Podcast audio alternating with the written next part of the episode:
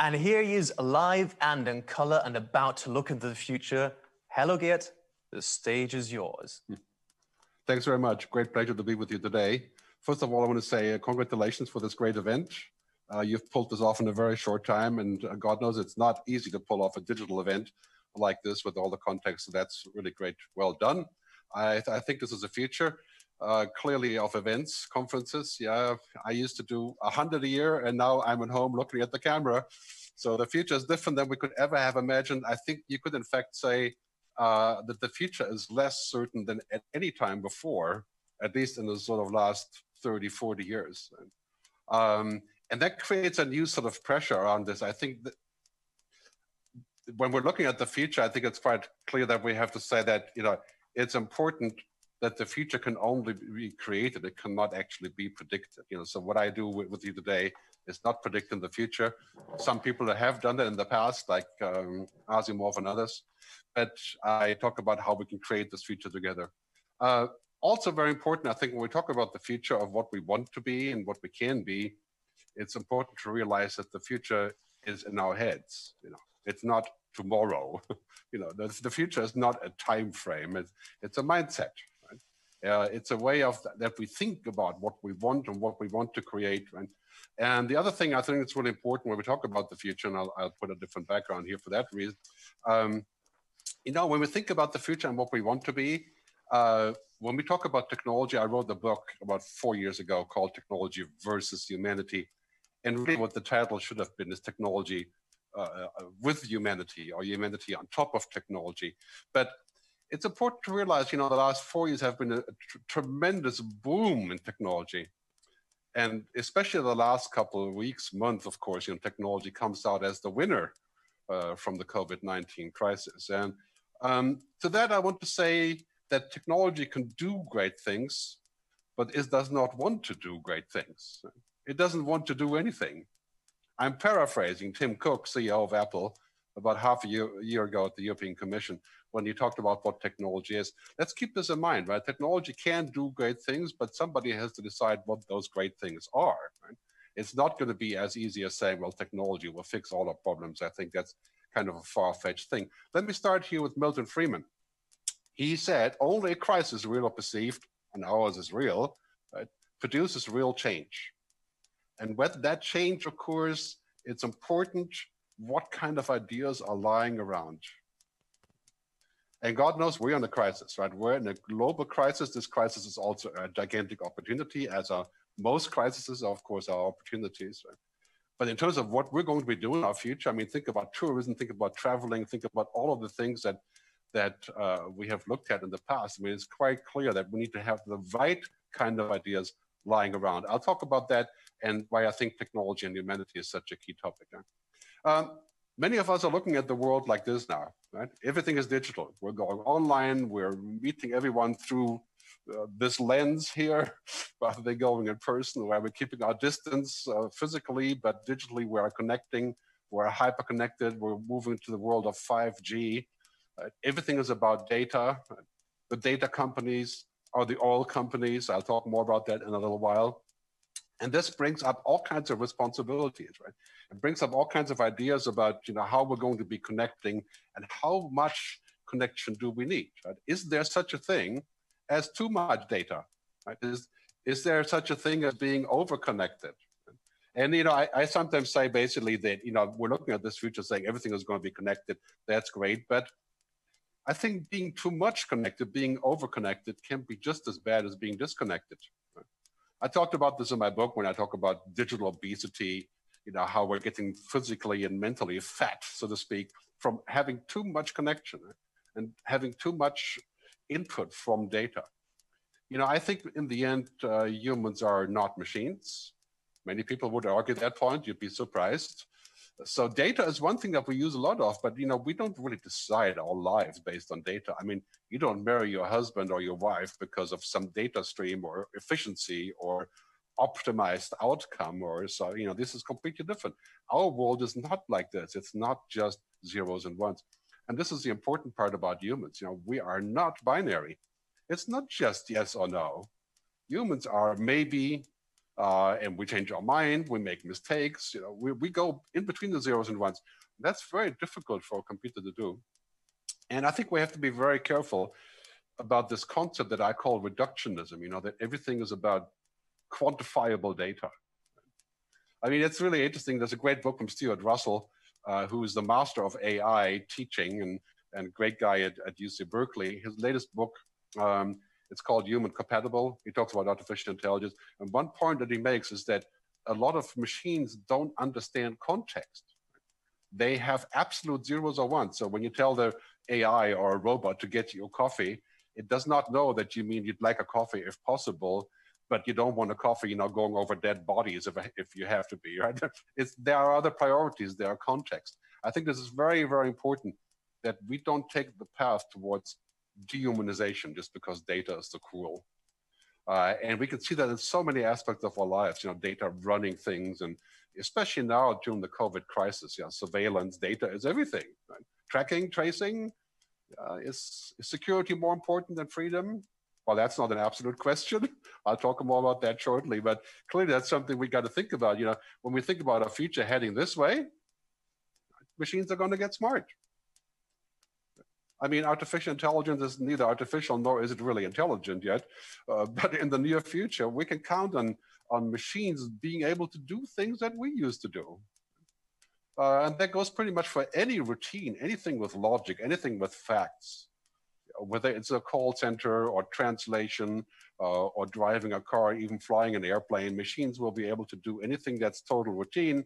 And of course, many jobs aren't total routine, but uh, we'll talk about that again later. But it's really quite clear when artificial intelligence, AI, meets HI, human intelligence, I think business as usual is over.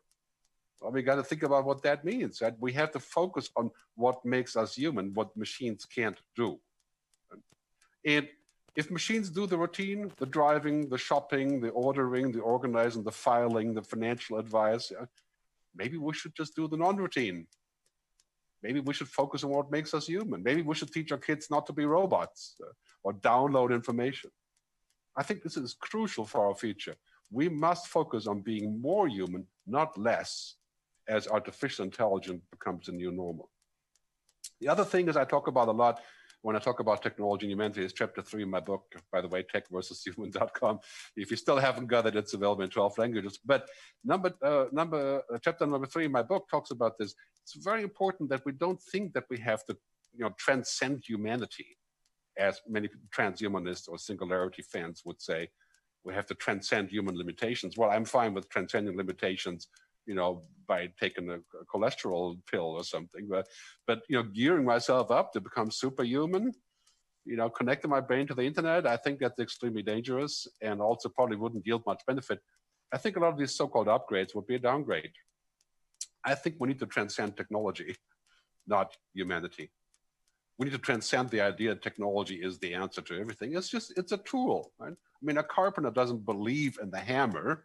A carpenter believes in the house, in what he's building. Right? It has a purpose. It's not the same than using a tool, is have a purpose. So when we go to this future, a future which we're definitely going to uh, go to, we'll talk about that later on the panel. You know, the cloud is going to be everything. Our, our healthcare data is going to be in the cloud, education will be in the cloud, music is already in the cloud, films and television already in the cloud. everything is moving to the cloud. And when we have this cloud, who has authority over this cloud? Do we need data sovereignty? I think absolutely yes, on a European level. Does it mean we should be separate and separate internet? No, you know, but we have to have some authority about where the data is going. Yeah, we need to have some sort of way of credibility also, and of being able to say, well, you know, that we are in charge of making our own decision. And I think when we talk about the cloud, and clearly that's a huge business, you know, the, the cloud is the biggest business ever. Right? Data, the new oil, right? I always say that everything should be as smart and as connected and as secure as possible, as necessary, but not more. Riffing off Einstein, of course, right? Who said that everything should be as simple as possible, but not more. Well, that was easy for Einstein to say, but uh, I think we should be as connected as possible, as smart as possible, smart city, but not more. Right? We should not become uh, just smart and connected just because it's a great goal to have and it makes money. And now we're, we're literally living in this world, right? Where technology has become a religion. And I'm a great admirer of that myself. I love my mobile phones and my computers. But, but let's think about this for a second, right? When we think about the world like this or like this, you know, it's all about data. It's called dataism. Right? You may have heard about this from uh, Yuval Harari in different contexts, right? I don't think we'll find happiness here. We won't find happiness, human happiness, real happiness, not hedonism, you know, not a quick fix. We will not find happiness on the screen. We'll not find it in an app. We won't find it in the cloud. These are tools. If we don't find happiness with the tools, and you know, how do, where do we find happiness? Well, that's a big question, right? But it certainly isn't out here in the cloud. It's it, it's in here, there somewhere, right?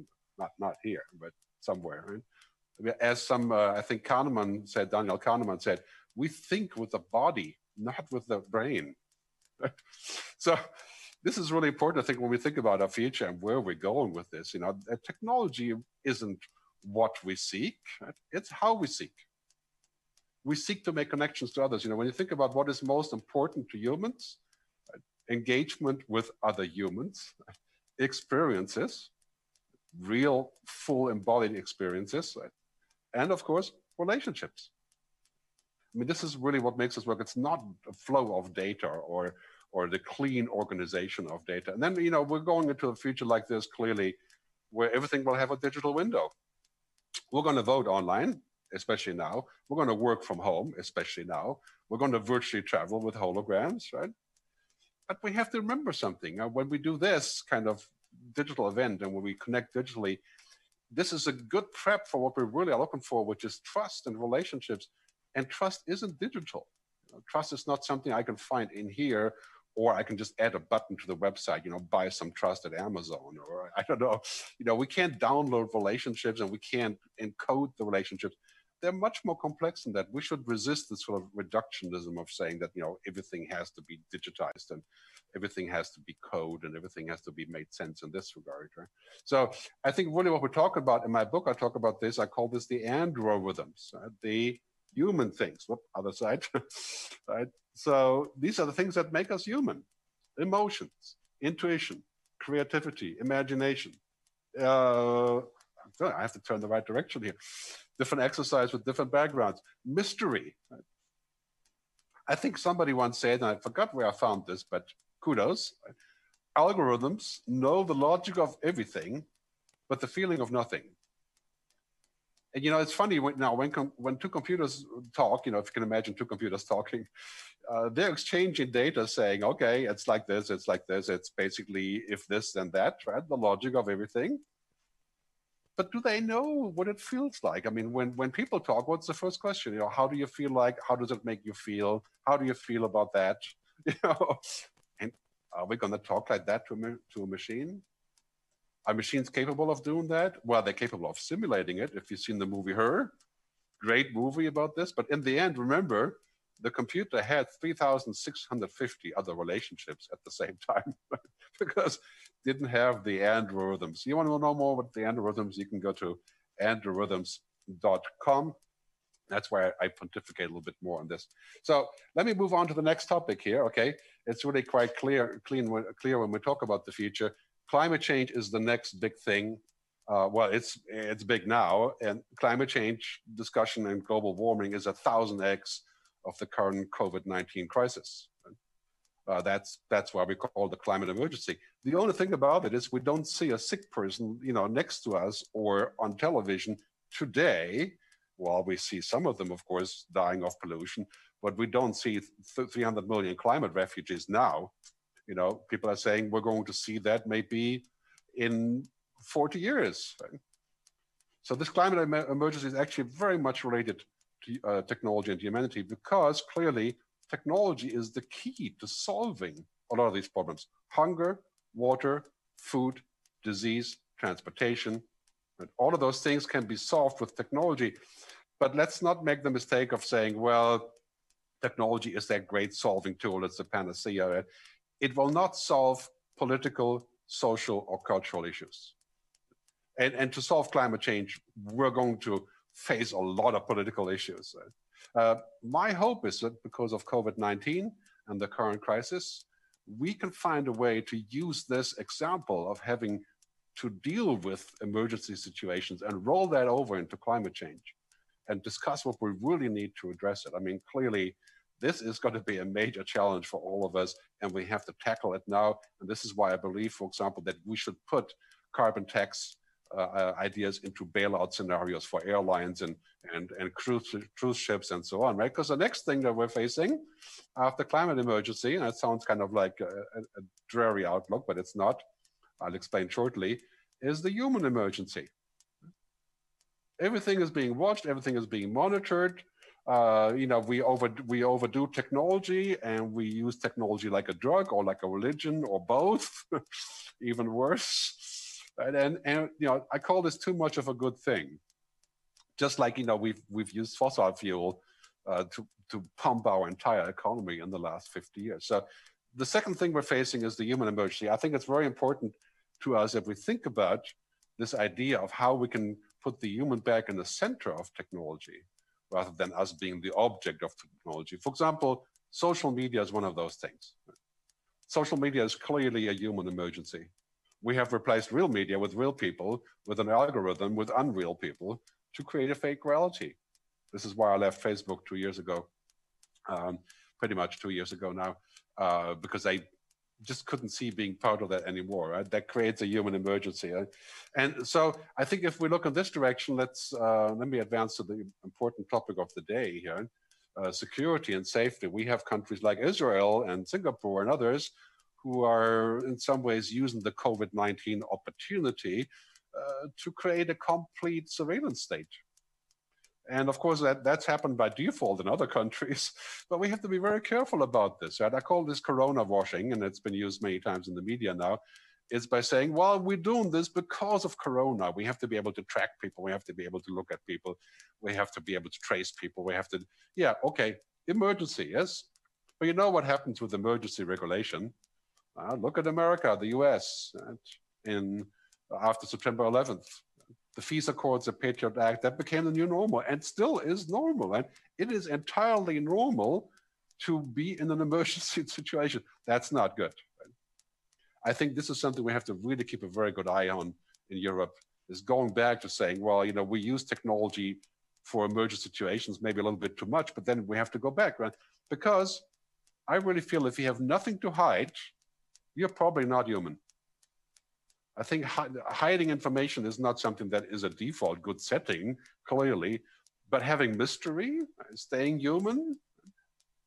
I also think we should not trade sort of a fake security idea uh, for the for the complete lack of of, uh, of freedom and liberties. There has to be a balance. There is no such thing as a hundred percent liberty or freedom in our society, but the reverse also shouldn't be true in my view. We we shouldn't pretend that we get 100% security uh, by essentially building a digital cage for us, for us. And so I think emergency measures should not become the new normal. We should think about accountability and responsibility. And that's why I look forward to our discussion later with Mrs. Vestager from the European Commission about how we can go about this to create ethics in technology, what are called digital ethics, uh, to have a, a, supervision process in place that goes beyond this, because I really think we're moving into this world, right? I call this the new Renaissance. We move out of the picture a little bit. And here's the, I call this the Neo-Luvian man. It's like the Vitruvian man. but it's basically saying, well, in the 1500s, Leonardo da Vinci, right? Now we have all this technology around us, and we're going to need to find out what is our spot. You know, what is our existence when we're surrounded by AI and the Internet of Things and 3D printing and, and the blockchain and, and CRISPR-Cas9? I mean, it's mind-boggling, uh, the possibilities. I, I say that we should invest as much in humanity as we do in technology. I think we need to also train our kids to understand technology clearly, but is, you know, everybody's going to be a programmer. Is that going to save us? You know, machines can program themselves. The key question really is, in this new renaissance, just like in the 15th century, when we went away from dogmas towards the human understanding, what do we want to be? And the second question is, what do you, what do we want our home to be? Right? The earth. What kind of world do we want to have? I mean, I have two kids. I don't know about you, but this is a key question. what kind of world do I want my kids to have? And what kind of action do I take? And God knows we've been falling short on that discussion, on this whole debate about neurolations. For example, uh, when we use data. It has been said many times, data is the new oil. That's a very old saying now. A lot of people disagree.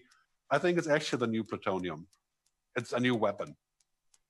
The weapon used by big technology companies, many of which are my clients, you know, to turn us into data, turn the world into data. That's that's a good thing to have lots of data because we can get smart, we can have smart cities, we can move faster. That's pretty much the pretty amazing stuff, right? But we can also use it as a weapon. We can use artificial intelligence as a weapon, of course, and soldiers and so on. We can use genetic engineering as a weapon. So what does it take? It takes for us not to say no to the use of data, like healthcare data, but not to always just say yes, and to find a balance, and to find social contracts, regulations, agreements. If we are going to use data like this, who's in charge? Who owns it? Who guarantees things? Would you trust your healthcare data, your, your DNA to a tech company or a social media company or, you know, 23andMe for that matter? And this is a very crucial question for our future that we have to answer because this is our default world, right? Right here, the ultra connected world. I mean, we're hyper connected, we're globalized. Uh, in many ways now, globalization is sort of on the uh, on the uh, on, on the on the list of to be abolished, right? but it's really quite clear. You know, technology drives our future, and we're not going to go back to not using technology. But the question is, who defines it? And I think the answer is ethics. Is what do we feel about each other? How do we feel about each other? What do we want to achieve?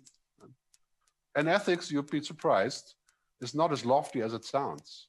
I think a lot of us could agree in a lot of ethics, for example, most people, 99.9% would agree that having autonomous weapons that can kill people on their own without human supervision are definitely going too far. So digital ethics and the whole discussion, the weaponization, I think it's really, this is a strong agenda for Europe.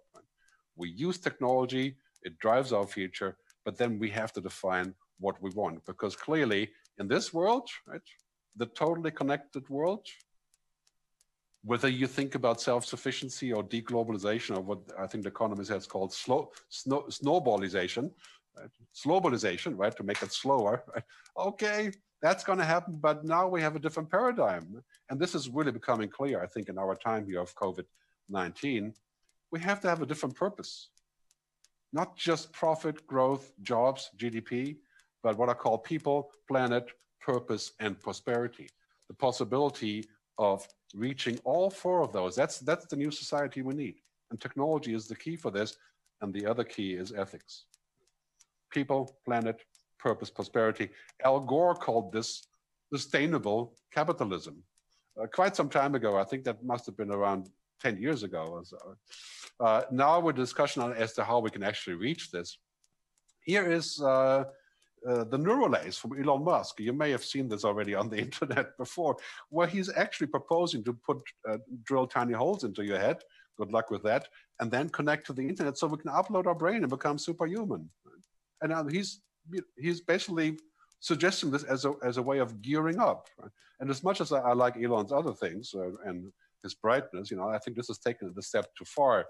We don't have to compete with technology in becoming technology we have to keep our players by becoming more human. Right? As I said before, technology is not what we seek.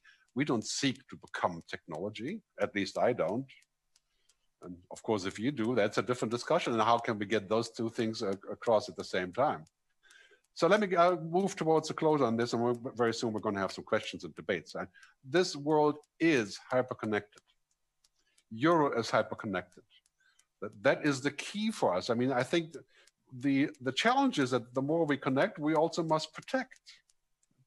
We connect with each other, we connect with data, but we must protect what makes us human. And what makes us human? The algorithms, right? So emotions, mysteries, mistakes, serendipity, discovery, uh, the things that machines can't do. And, and I think this is really also the important point about what we need to do in Europe here. We need to collaborate and we need to have solidarity with each other so that we can protect our idea of how we want to live in the future. And this brings me to my final point about Europe, a lot of people have talked about this. I'm sure we'll talk about it in the debate.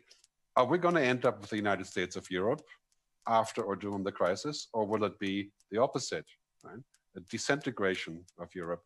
This is a very important discussion, also because of technology and humanity, because we need to make sure that Europe has a power position in the world that rivals the US and China. And, and not be disintegrated all over the place. Right?